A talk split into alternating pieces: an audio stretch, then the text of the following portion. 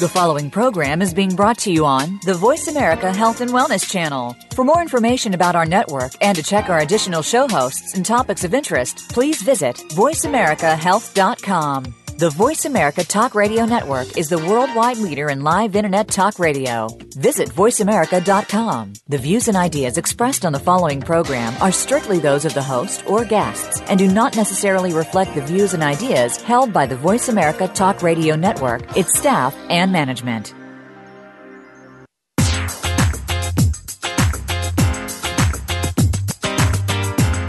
Do you feel that you're losing the battle with looking and feeling your best? Stop!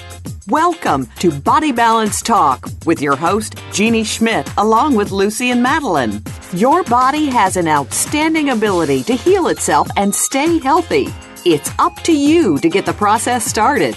Now, here's the show.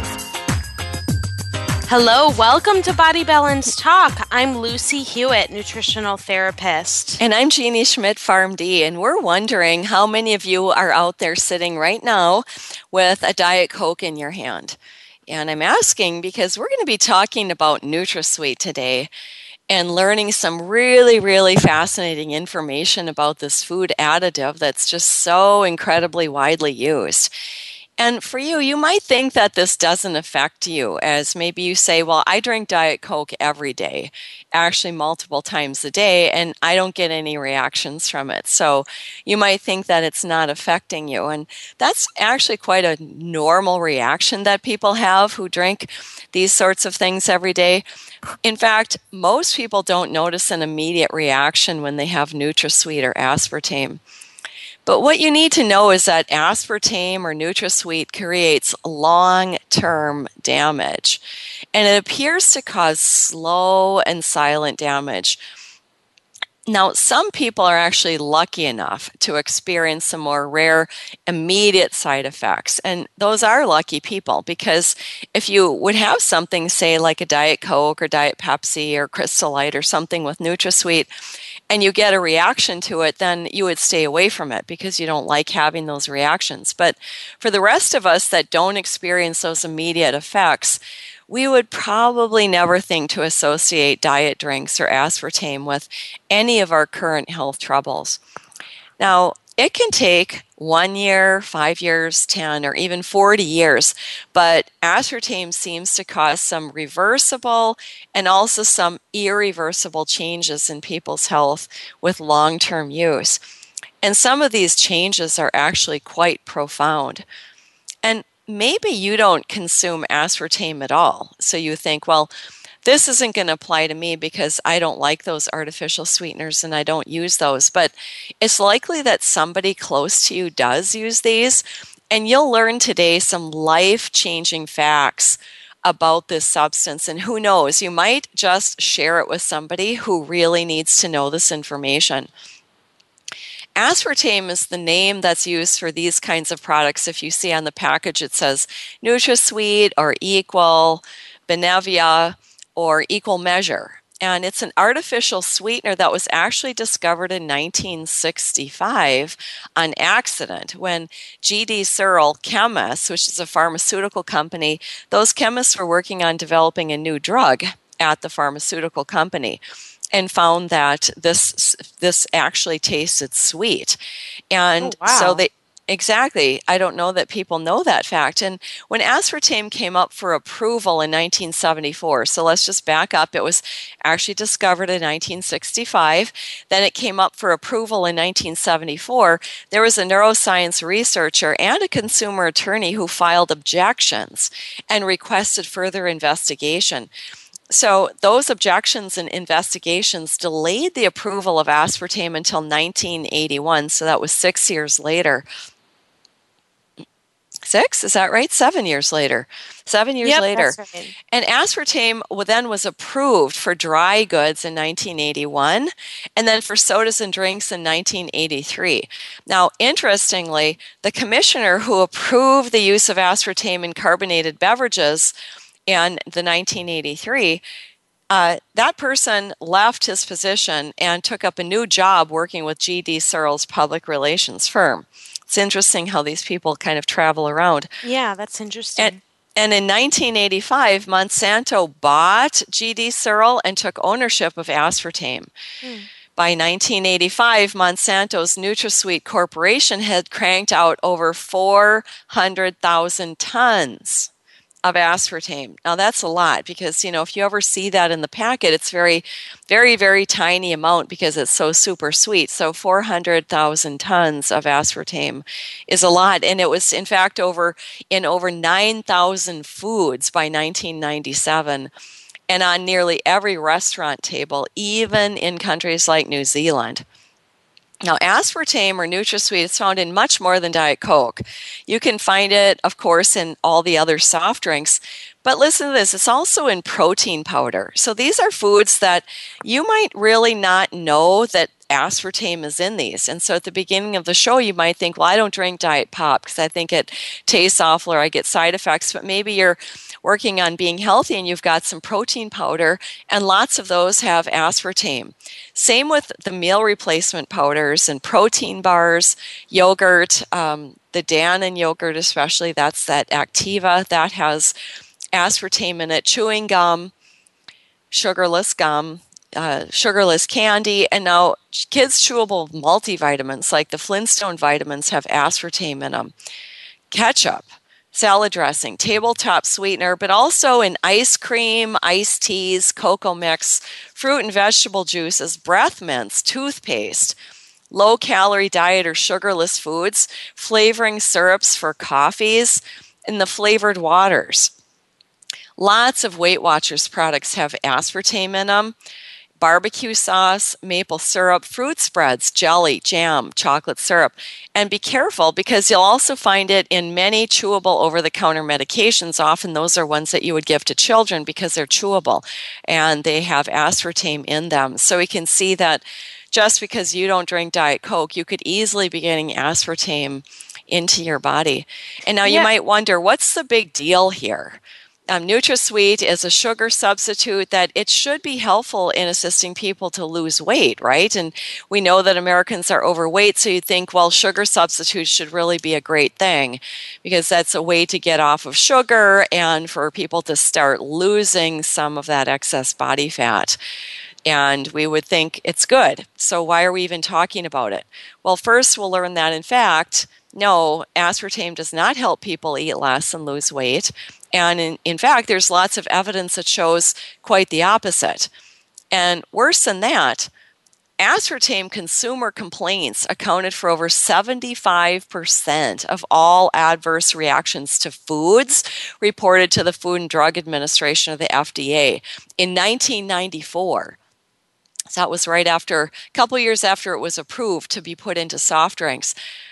Now, some of these reactions have been very, very severe, including seizures and even reports of death. And more commonly, people report uh, more and more of these side effects. And over 90 different adverse reactions have been reported. Now, 90. So imagine writing down adverse reactions and you put 90 words on the page. That's a lot of different adverse reactions. And the most common ones that were reported and still are reported are headaches, migraines, dizziness, seizures, nausea, numbness, muscle spasms, weight gain, rashes, depression, anxiety, fatigue, irritability, racing heart, insomnia, vision problems, hearing loss, heart palpitations, breathing difficulties, anxiety attacks, slur- slurred speech, like I'm having right now, loss of taste, tinnitus, vertigo, memory loss, and joint pain. Now, that was a list of I didn't count them, but maybe 20 side effects. That's 20 out of 90 different side effects that people have been reporting at a very, very, very high rate. And in fact, the FDA did nothing to respond to these complaints. And instead, they made it appear as if they were listening to people when receiving these reports and complaints. But what they instead did is they collected all the statements from the researchers showing physical harm from aspartame, but they did absolutely nothing and they didn't respond.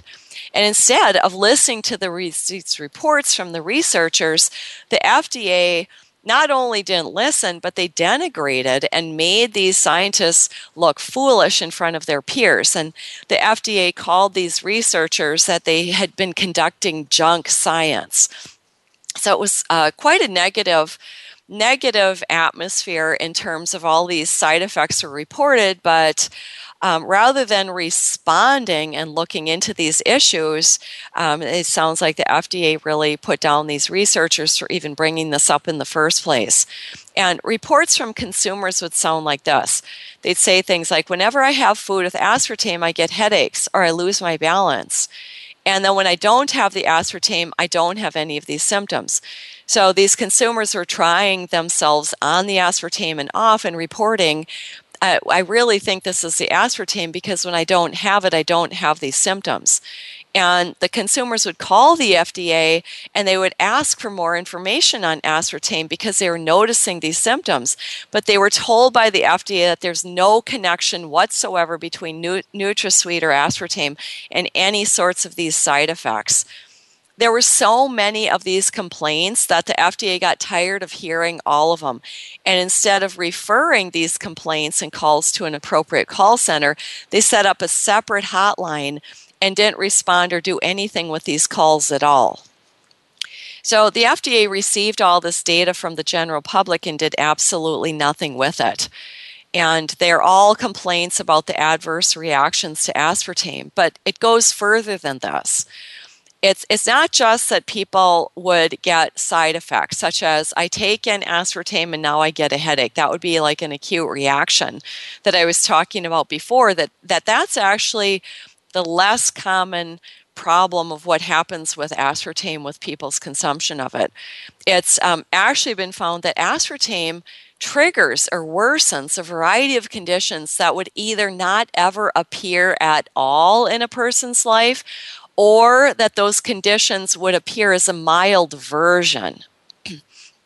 and we see that researchers and physicians studying the adverse effects of aspartame have found that brain tumors, I mean, these are really serious things brain tumors, multiple sclerosis or MS, epilepsy and seizures, lupus, chronic fatigue, Parkinson's, Alzheimer's, mental retardation, lymphoma, birth birth defects and fibromyalgia, Lyme's disease, attention deficit, panic disorder, and diabetes can all be worsened or triggered by aspartame consumption.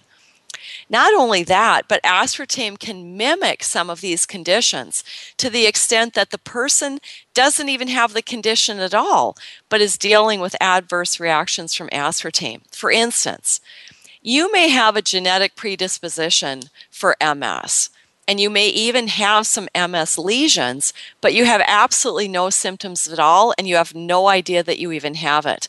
And in fact, it's been found that a certain percentage of people do have these lesions on autopsy, these lesions that indicate MS on autopsy, but they've never had any symptoms at all. And this is actually the case, in fact, with many conditions okay, say that you have that predisposition. Now you take in aspartame and you trigger the MS. So it wasn't that the aspartame was the original cause of the MS, it means that the aspartame triggered that disease process. and another example here would be something called Graves' disease.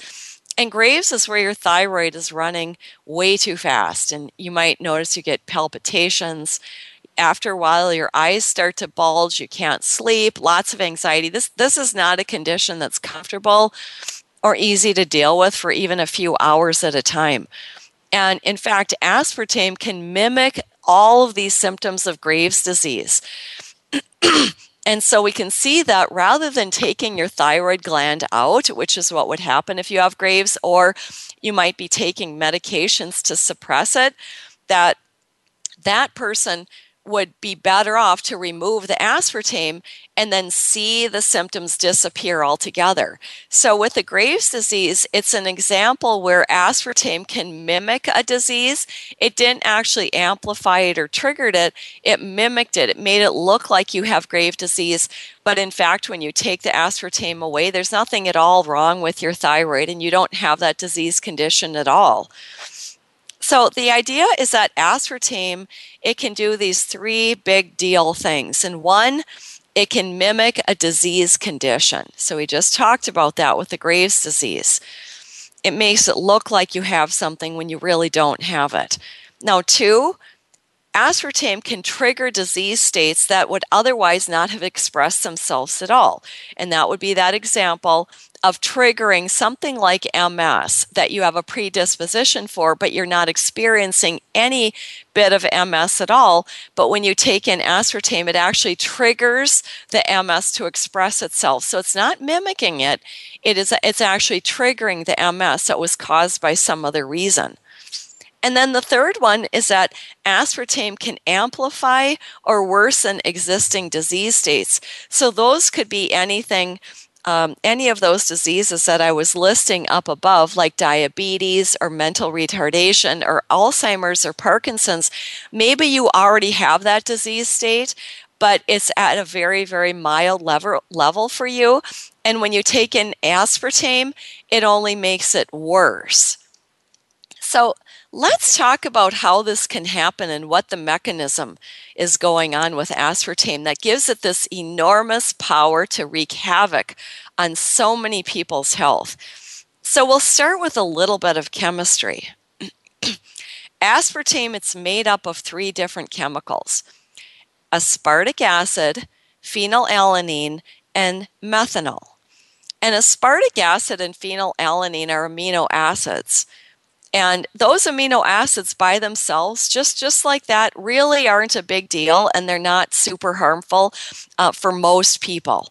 But it's what happens to them when they, you get those in larger amounts in your body or after that they start to metabolize. So the aspartic acid and phenylalanine are amino acids, and then methanol, as you know, that's a form of alcohol. And as it turns out, each of these molecules presents a problem and contributes to the health problems that people suffer when they're using aspartame. So let's start with the aspartic acid issue. So, aspartic acid is important in aspartame. You can see the words aspartame and aspartic acid. So, the name we can see came right from aspartic acid, and aspartic acid makes up 40% of the aspartame. So, that's a sizable amount. And the important part here is knowing that aspartic acid is actually an excitatory amino acid. Now, for those who've taken our nutrition series, we've talked extensively about the glutamate GABA issue in the brain. And I'll catch up everyone on this right now so we can all get on the same page. So, if you think about your brain right now and I'm going to really simplify this. It's actually a little bit more complicated, but just to make it simple for everybody, if you think about your brain, one of the things your brain contains is two neurotransmitters and then some receptors for each. And we have glutamate and we have GABA, and they're both neurotransmitters. The glutamate is the excitatory one, and the GABA is going to be the calming one and we need both. They're both actually very, very good. So there's not a bad one and a good one. We need both. And when we're in balance, a person's going to feel good. And what I mean by that is you feel satisfied, calm, able to think clearly, and stay alert and pay attention easily. So just think of that calm and satisfied, thinking clearly. And you're going to stay that way as we move to our break. Remember, we're taking callers. We want to hear your questions or comments. We'll be back soon.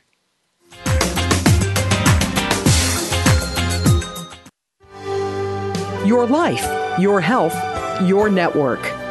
You're listening to Voice America Health and Wellness. Frankly Speaking About Cancer is a program designed to empower survivors and their caregivers to deal with the social and emotional challenges of cancer. The show will invite physicians, researchers, nurses, social workers, patients, and caregivers to share their advice on how to live a better life with cancer. Join host Kim Thiboldeaux, President and CEO of the Cancer Support Community, Tuesday afternoons at 1 p.m. Pacific Time and 4 p.m. Eastern Time on the Voice America Health and Wellness Network. Cancer is not something to be taken lightly, but instead of being talked at by doctors, medical providers, and others, wouldn't it be nice to hear from a host who has worked at the cancer coalface for 38 years as a caregiver, supporter for 14,000 patients, and who has had the experience of having a life threatening condition herself? You will hear the stories of survivors and other people who work in breakthrough cancer medicine. Navigating the Cancer Maze with host Grace Galler will help you with the facts, planning, and grief experienced with different forms and stages of cancer. Listen every Friday at 12 noon U.S. Pacific Time on the Voice America Health and Wellness Channel. Opinions, options, answers. You're listening to Voice America Health and Wellness.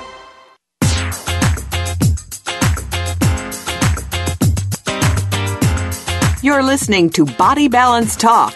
To reach us with your questions and comments, please call into the program today at 1 472 5792. That's 1 472 5792. Or send an email to info at mybodybalancenutrition.com.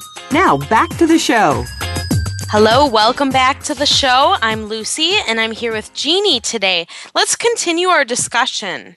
Mm-hmm. I'm wondering is everybody still feeling satisfied and calm and able to think clearly and stay alert and pay attention? Hopefully. So we're back yeah, we're back talking about the glutamate and the GABA. So remembering that those are both neurotransmitters and and I'm talking about they act in the brain, but realistically they they actually act throughout the body and have a number of different receptors and that the glutamate is the excitatory one and the GABA is going to be the calming one and when we have a balance everything is going to work out great. And the glutamate and GABA come from the metabolism of various amino acids that you get in your food and various metabolic um, byproducts from oh, all kinds of different processes in your body. And so your body has a choice to transform these amino acids to either glutamate or GABA or both through various different pathways. And why I'm bringing this up is because we often get way out of balance and produce way too much glutamate at the expense of GABA and too much glutamate leads to a continuum of problems. I say a continuum because you can't just say it goes bam right into this one problem. It leads to something that's mild and then a little more moderate and severe all the way to something very, very severe. And what this excess glutamate starts with is mild anxiety that somebody would feel and if you were experiencing this, you would not even notice that you have any sort of medical problem or anxiety disorder. Instead, you would just notice that you feel like you've got kind of a short fuse, or you get irritated with other people kind of quickly, and you you just kind of think it's part of who you are and part of your personality. And it's very, very easy to not really notice this, that it's actually a chemical problem that you've got going on here, and you feel on edge. Now, if, if this continues and you get more glutamate excitation, and what I'm talking about is it excites your nerves. So um, you can imagine just kind of nerves starting to get very, very excited, eventually getting on fire. And that next stage is more and more anxiety. Then it starts to interfere with your work and your relationships to the point where you might even be seeking medication to control it. And we know that hundreds of thousands of people in our country are taking medications for this very issue right here. So this is this it, this applies to many many people and if it doesn't apply to you, if you look around it applies to people that are around you. Now, the next stage, if you're not going to start fixing this at this point and it's allowed to progress, the next stage could be seizures. And in fact, seizure medications are GABA facilitators, and they're also glutamate blockers. And so th- this isn't like some outside idea. The whole medical profession and drug companies know that seizures come from this too much of the nerve excitation from excess glutamate. And once you do have seizures, you know that you've got a glutamate excess problem going on. Now it, it goes it gets worse from here. The next step is actually the nerves die, nerve death you have glutamate receptors on your nerves and you start to demyelinate your nerves. So that myelin is uh, kind of like a nice coating around your nerves.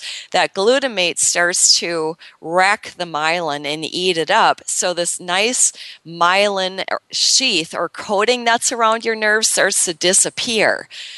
People start to get symptoms of tingling and burning and inability to contract your muscles or control muscle movement and experience muscle weakness as the nerve is being destroyed.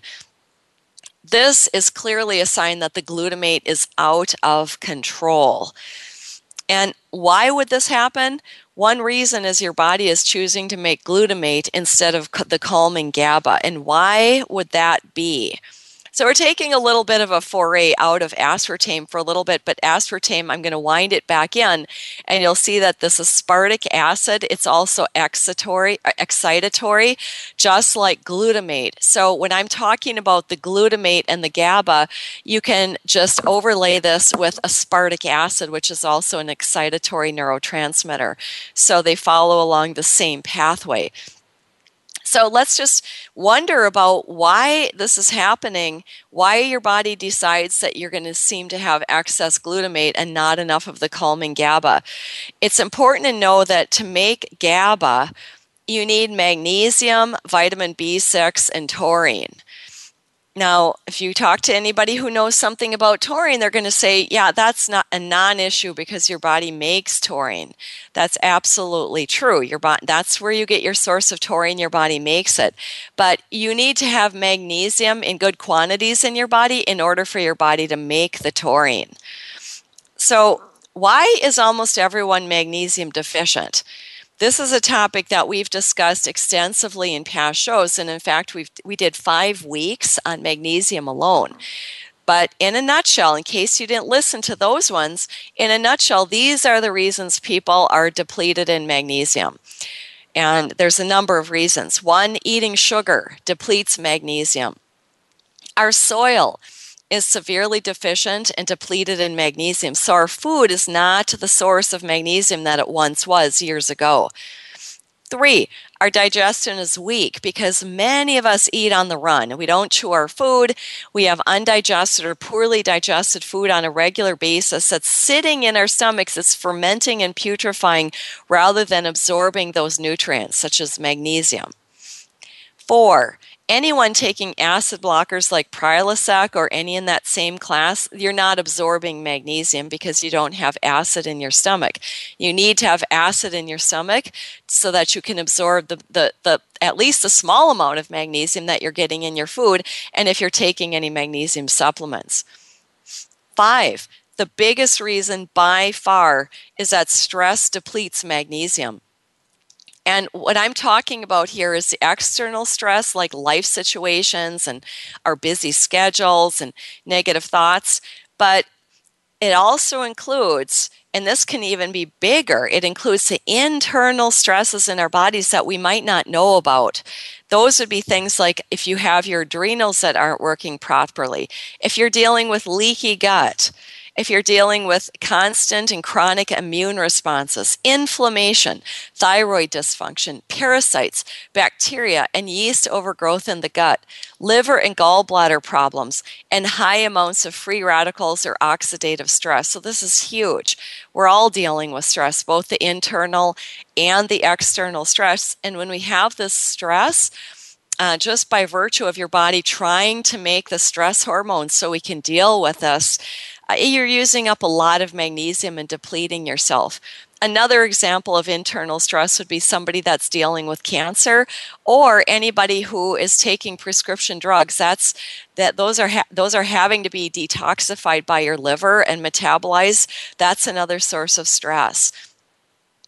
So those internal stresses serious seriously deplete our magnesium levels. And those are the magnesium levels that are found inside of your cell. We're not talking about a serum magnesium level.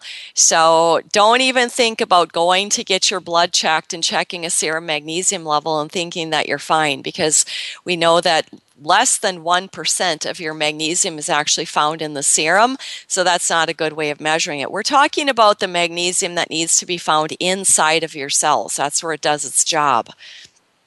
Now, we know that most people are not very serious about replacing their magnesium and instead they're depleting it with all of these stresses and so it's extremely common to be low in magnesium that um, that that magnesium has everything to do with helping your body to make GABA, more GABA and less glutamate.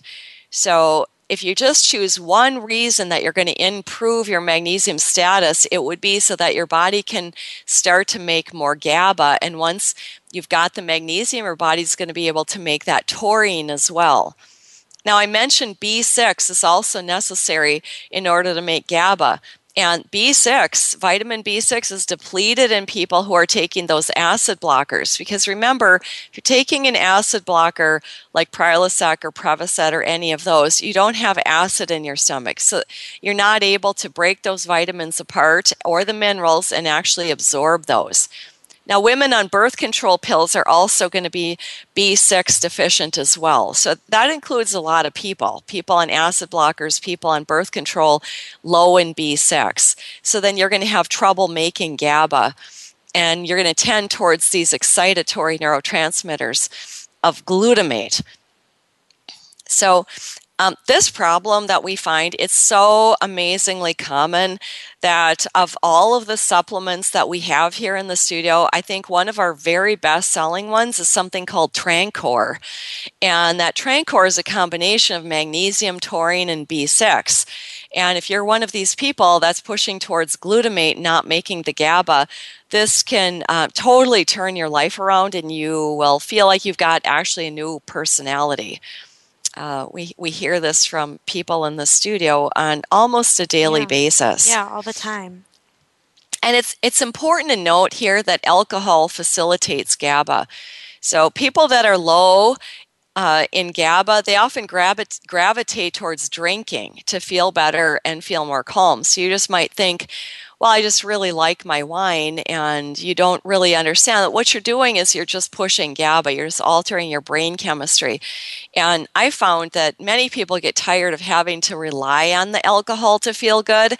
And so the good news is once you learn how to facilitate GABA, you have more choices available in terms of who's in charge, you or the alcohol. So, what does this have to do with aspartame? Well, Remember that aspartic acid is an excitatory amino acid. It's similar to MSG or monosodium glutamate. So there's that word glutamate. You can actually eat glutamate in your food. So now, hopefully, this has a new meaning to you once you learn about the GABA glutamate balance that you need to feel good. So, too much aspartic acid acting as an excitatory neurotransmitter adds to this excitability, the anxiety, the seizures, and the neuron destruction. So, both aspartate and glutamate act as neurotransmitters by assisting this, your nerves to transmit the information from one nerve to the next. And when you have too much aspartate or glutamate in the brain, then this kills certain neurons by allowing the influx of too much calcium into the cells. So if this is just getting way too complicated, you can just ignore this part. But for those who are wondering, how does this happen? It's at that aspartic acid and, and glutamate, it, it allows too much calcium. And when you get a lot of calcium in your cells, that's very excitatory. And so this influx of calcium triggers excessive amounts of free radicals. And when you have those free radicals, they actually go and kill the cell. So, this nerve cell damage that can be caused by excessive aspartic acid and glutamate is why they're referred to as excitotoxins because they excite or they stimulate the nerve cells to death. So it sounds pretty serious, and it really is for some people. It, it, destroys people's lives, and this is very important information to pass on to people who are affected by this. Now, the excess glutamate and aspartate slowly begin to destroy neurons. So the key word here is slowly, as in you don't notice most, which is, I'm talking about 75% or more of nerve cells in a particular area of the brain are killed before you have any noticeable symptoms. So I'm just going to say that again. It takes over 75% of the nerve cells in an area of your brain to die before you even notice any symptoms. So this goes back to this thing of going, you know, I know I drink 10 things of Diet Coke a day, but I don't notice any symptoms. Okay, so you go, do you want to wait until 75% of your nerve cells are actually damaged in your brain till you start to have some sort of side effect? You'd go, and this isn't something that just happens to some people. This is just this is what the aspartame actually does. Now, MS ALS, memory loss, hormone problems, hearing loss, epilepsy, and seizures, Alzheimer's, Parkinson's, hypoglycemia, and brain lesions. These are some of the disease conditions that could get worse from long term exposure to these excitatory amino acids. On the other hand, remember, a person could have an acute reaction to aspartame. And those kinds of things would look like this a headache, migraines. Some people get nausea or their belly hurts, abdominal pains, fatigue. And the fatigue happens because the aspartame, aspartame blocks enough glucose entry into the brain. Sleep problems, vision problems, anxiety attacks, depression, and asthma or chest tightness. And one of the common complaints of people using aspartame is memory loss. So, in summary, we learned that aspartic acid, which makes up 40% of aspartame, it acts as an excitatory neurotransmitter. And it's this excitation of the nerves that causes both the acute side effects, but also the slow, insidious degradation of nerves that can result in triggering or amplifying a disease condition that may have never ever surfaced. Now we take a move on and we're going to talk about that next molecule, which is the methanol or methyl alcohol. And this methanol doesn't exist just free form in aspartame. It's all it's actually created when the phenylalanine in the NutraSweet is broken down. And phenylalanine, as a regular amino acid, normally does not contain the special methyl group. But to make the NutraSweet sweet, the phenylalanine has been chemically modified to carry this methyl group. And it's important for you to understand that this is a very weak bond. So, what I mean by that is that that methyl group easily is released off of the phenylalanine. Sometimes you have really tight bonds and it's hard to break. Well, this one's a really weak bond, and it's really, really easily broken down to release the methanol. Now, methanol is also known as wood alcohol. So, if you heat wood up in a closed chamber and take the smoke, that contains a large amount of wood alcohol or methanol. Now, in humans, methanol is metabolized in a different way than in animals. And so they did these early studies around 1900 in animals, and it showed that methanol was safe. Actually, it's more safe than ethanol. So instead of testing this in humans, the food companies started putting methanol in all kinds of things. They mostly use it in things like vanilla and flavoring extracts and in cough syrups. And so that was in the early 1900s. But doctors, as they were using these things, they used the cough syrups and these different flavoring extracts to make the kinds of drugs that they made back then the doctors noticed that their patients were getting some pretty severe health problems. And so these doctors wrote a lot of articles over the next 40 years about the health problems they were seeing in these patients, including blindness and death. And they, re- they recommended that the food industry reevaluate the use of methanol in these products. So it's really been known for a very long time that methyl alcohol is metabolized differently in humans, and it contributes to a host of health problems if ingested. Now, it turns out that humans cannot convert methanol into the non toxic metabolite known as um, as um, I don't remember now. So we're going to we're going to come to that coming up next. But what happens is that the methanol gets converted to formaldehyde. So you take in the aspartame, and that meth- methanol group comes off, and then it gets converted to formaldehyde, which is toxic. And the animals, this is what it is formic acid. So the animals can convert the f- formaldehyde to formic acid and then just excrete it. And if humans could do that, then the methanol wouldn't be a problem. But humans don't have the ability to make that formic acid and just to excrete it. So, what happens to this in our bodies? We're going to hear about that after we come back from our break. Yep, we'll be back in just a moment.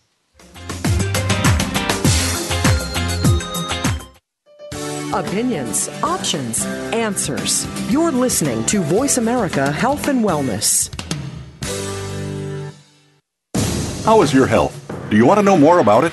Every day there are new technologies, procedures, and healing techniques coming forward. To understand them, tune in to Speaking of Health with Dr. Michael Cudlis. Our guests come from different backgrounds in the fields of health and healing. We'll discuss new realities and modalities, from chiropractic to metagenics. It's all designed to improve your quality of life. Speaking of Health is heard live every Friday at 1 p.m. Eastern Time, 10 a.m. Pacific Time on the Voice America Health and Wellness Channel. These days, everyone is looking for information on staying young, healthy, and fit. The Voice America Health and Wellness Network is here to help you on your quest to better health and a better you. We talk about everything from diet, fitness, and aging to substance abuse, personal growth, mental health, and much more. Learn from our experts who cover health and wellness from traditional and holistic perspectives. Tune in to the Voice America Health and Wellness Network. Healthy living starts here.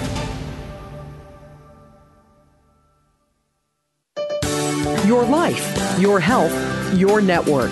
You're listening to Voice America Health and Wellness.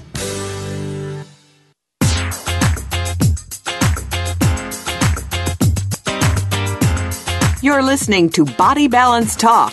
To reach us with your questions and comments, please call into the program today at 1 472 5792. That's 1 472 5792 or send an email to info at mybodybalancenutrition.com. Now back to the show.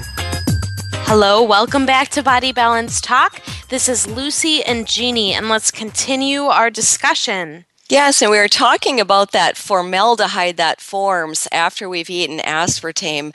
And the problem with the formaldehyde is that it travels, it can get right into your cells and it creates trouble right inside that cell, like it can alter your DNA in the cell and it acts on the other organelles, including your mitochondria, which those mitochondria are in charge of making energy for the cell and for your entire body. And so it's this intracellular damage that creates these side effects from aspartame and also creates the amplification of other already existing disease states. So it's not surprising that many of the side effects that people experience from ingesting aspartame have something to do with the blood vessels in the brain. And so, and why they have to do with the blood vessels and brain is because that's where you have these enzymes that cr- turn the methanol into the formaldehyde. They're mostly found in the blood vessels and then in your brain.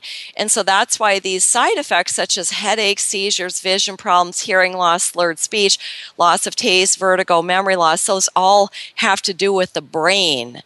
And that's because we've got that formaldehyde that's forming in those blood vessels in the brain. Now, it's very, very interesting to note that ethanol, which is the alcohol that you would have in alcoholic drinks, that ethanol helps prevent the methanol from turning into formaldehyde. And even if you have a little bit of ethanol in your system, it helps prevent that conversion.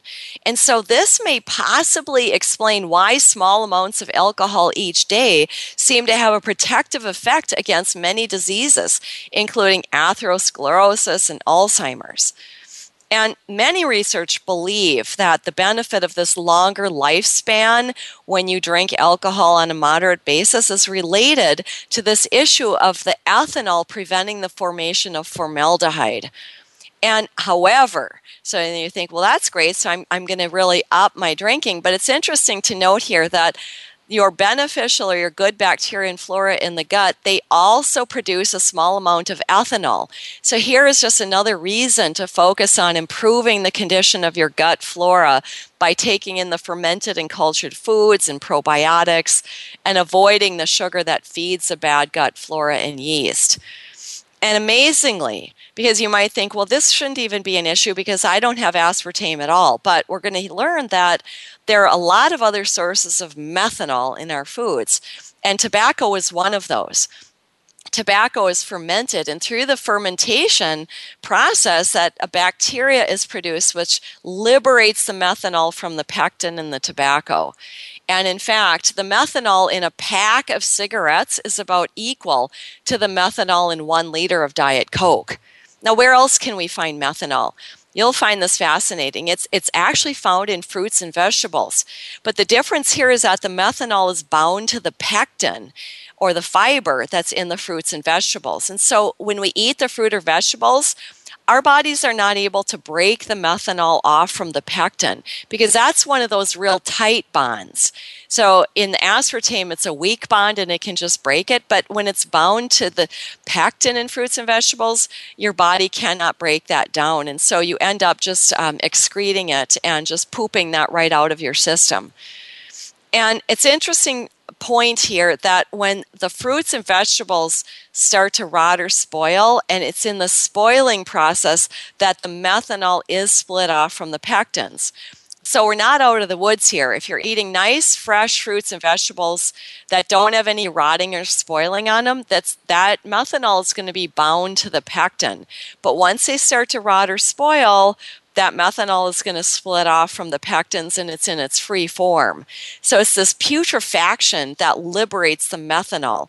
So be sure to avoid eating overripe fruits or vegetables. And if there's a spot on the produce that's rotten or overripe, we highly recommend cutting that part off. Now, it's going to be great again if you're going to be eating the unspoiled fruits and vegetables fresh out of the garden and that's truthful for frozen as well that's not going to be a problem but that's not at all in the same classification as canned fruits and vegetables. So I was talking about rotting and spoiling ones, but it's a different story if they're canned. When these foods are canned, the methanol comes apart from the pectin, and now you have the free methanol again that can be turned into formaldehyde. And if listen to this, this is I think this is fascinating. If the fruits or vegetables they're kept at room temperature, it only takes 1 month for 10% of the methanol to be released. But after 6 months virtually all the methanol is liberated. Now, a number of researchers are convinced that methanol and the subsequent conversion to formaldehyde from certain processed foods and foods containing aspartame is a major, major culprit in a variety of diseases, especially MS. Now, that methyl alcohol, it's able to travel right through your blood brain barrier. And that's where it's converted into this formaldehyde where it causes the destruction of the myelin sheath. Remember, you have that nice protective coating around your nerves. So, this is a second mechanism of destroying nerves. First, we had the aspartic acid and the glutamate, and here we have the formaldehyde. Now, it's, it's known that methyl alcohol is a demyelinating agent. Now, it's not exactly clear exactly why, but a person will have the symptoms associated with demyelination. And what's interesting is that those symptoms are identical between MS, methanol poisoning, and people who consume aspartame. Again, I'm not going to read off or talk about all these symptoms here, but some of them, again, are ear buzzing, headaches, dizziness, shooting pains in the extremities, behavioral disturbances, neuritis, and these vision problems, blurring of vision, retinal damage, blindness. And formaldehyde is a known carcinogen that causes this eye damage and it interferes with the DNA replication and it can even cause the birth defects.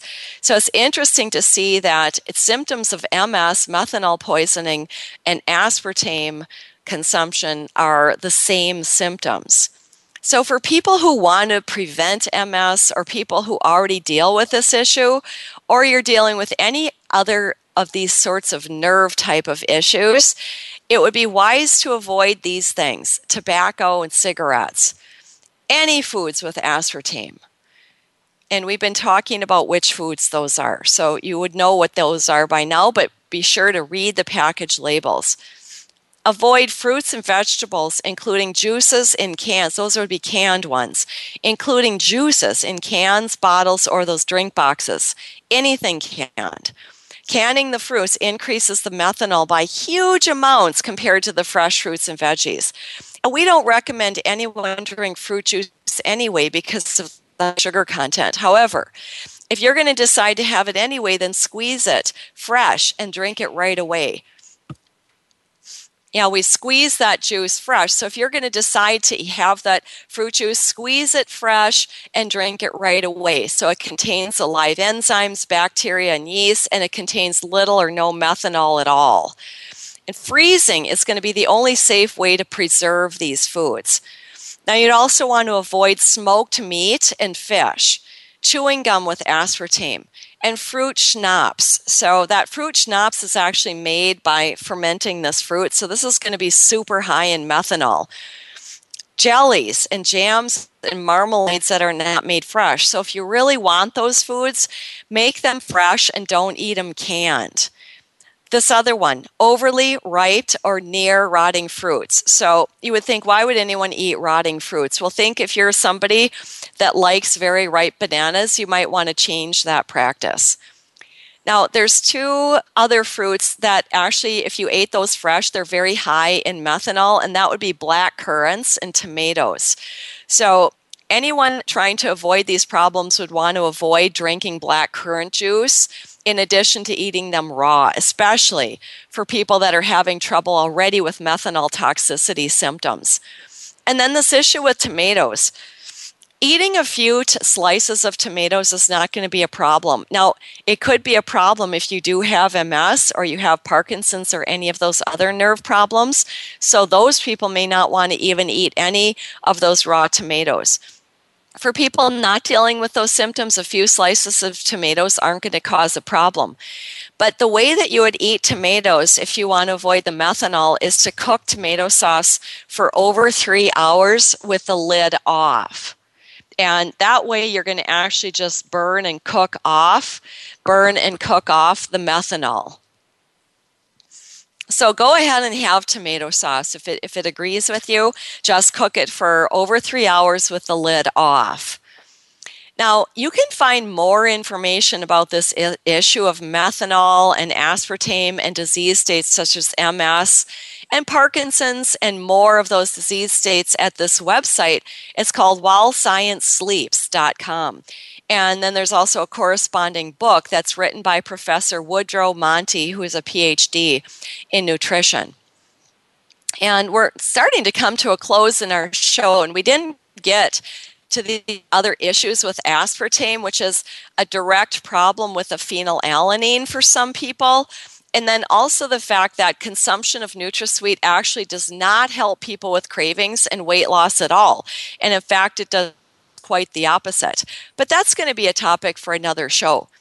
So, before we close, let's just review a few of the things that we learned today about aspartame.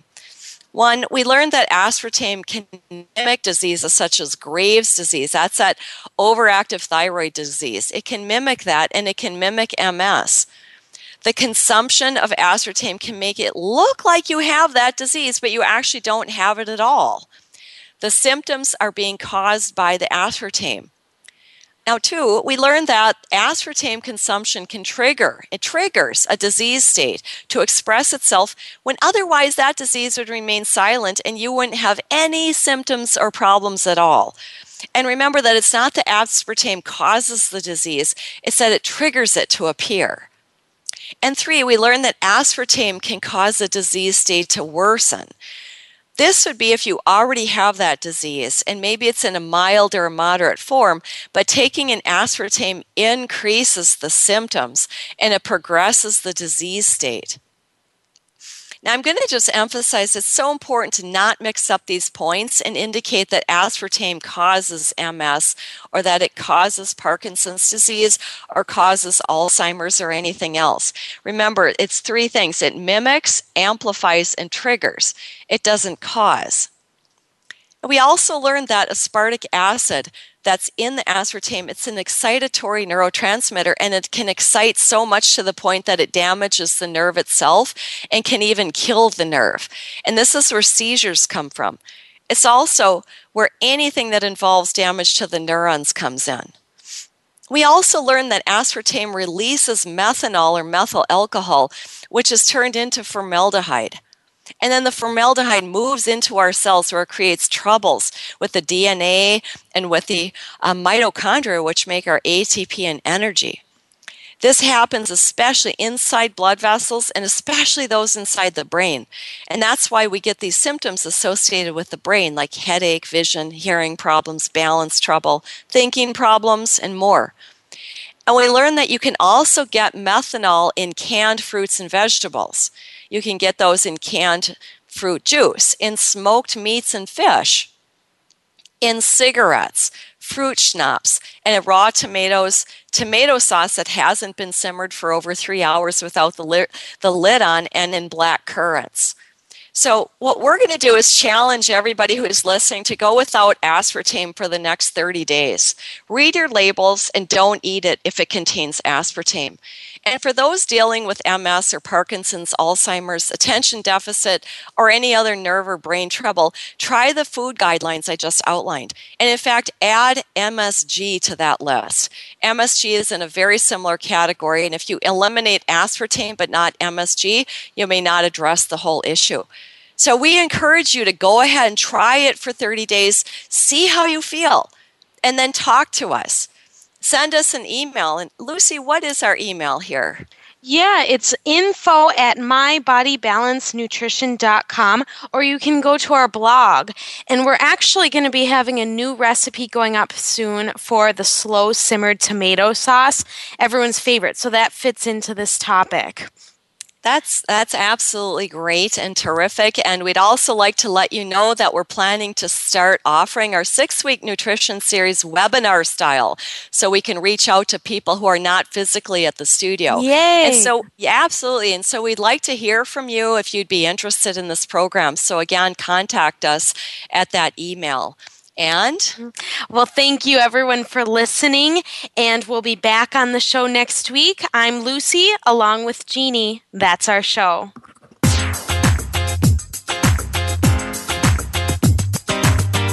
Thanks again for tuning in this week. Join Jeannie, Lucy, and Madeline for another edition of Body Balance Talk next Friday at 11 a.m. Pacific Time, 2 p.m. Eastern Time on the Voice America Health and Wellness Channel. This week, listen to yourself and make it a healthy life ahead.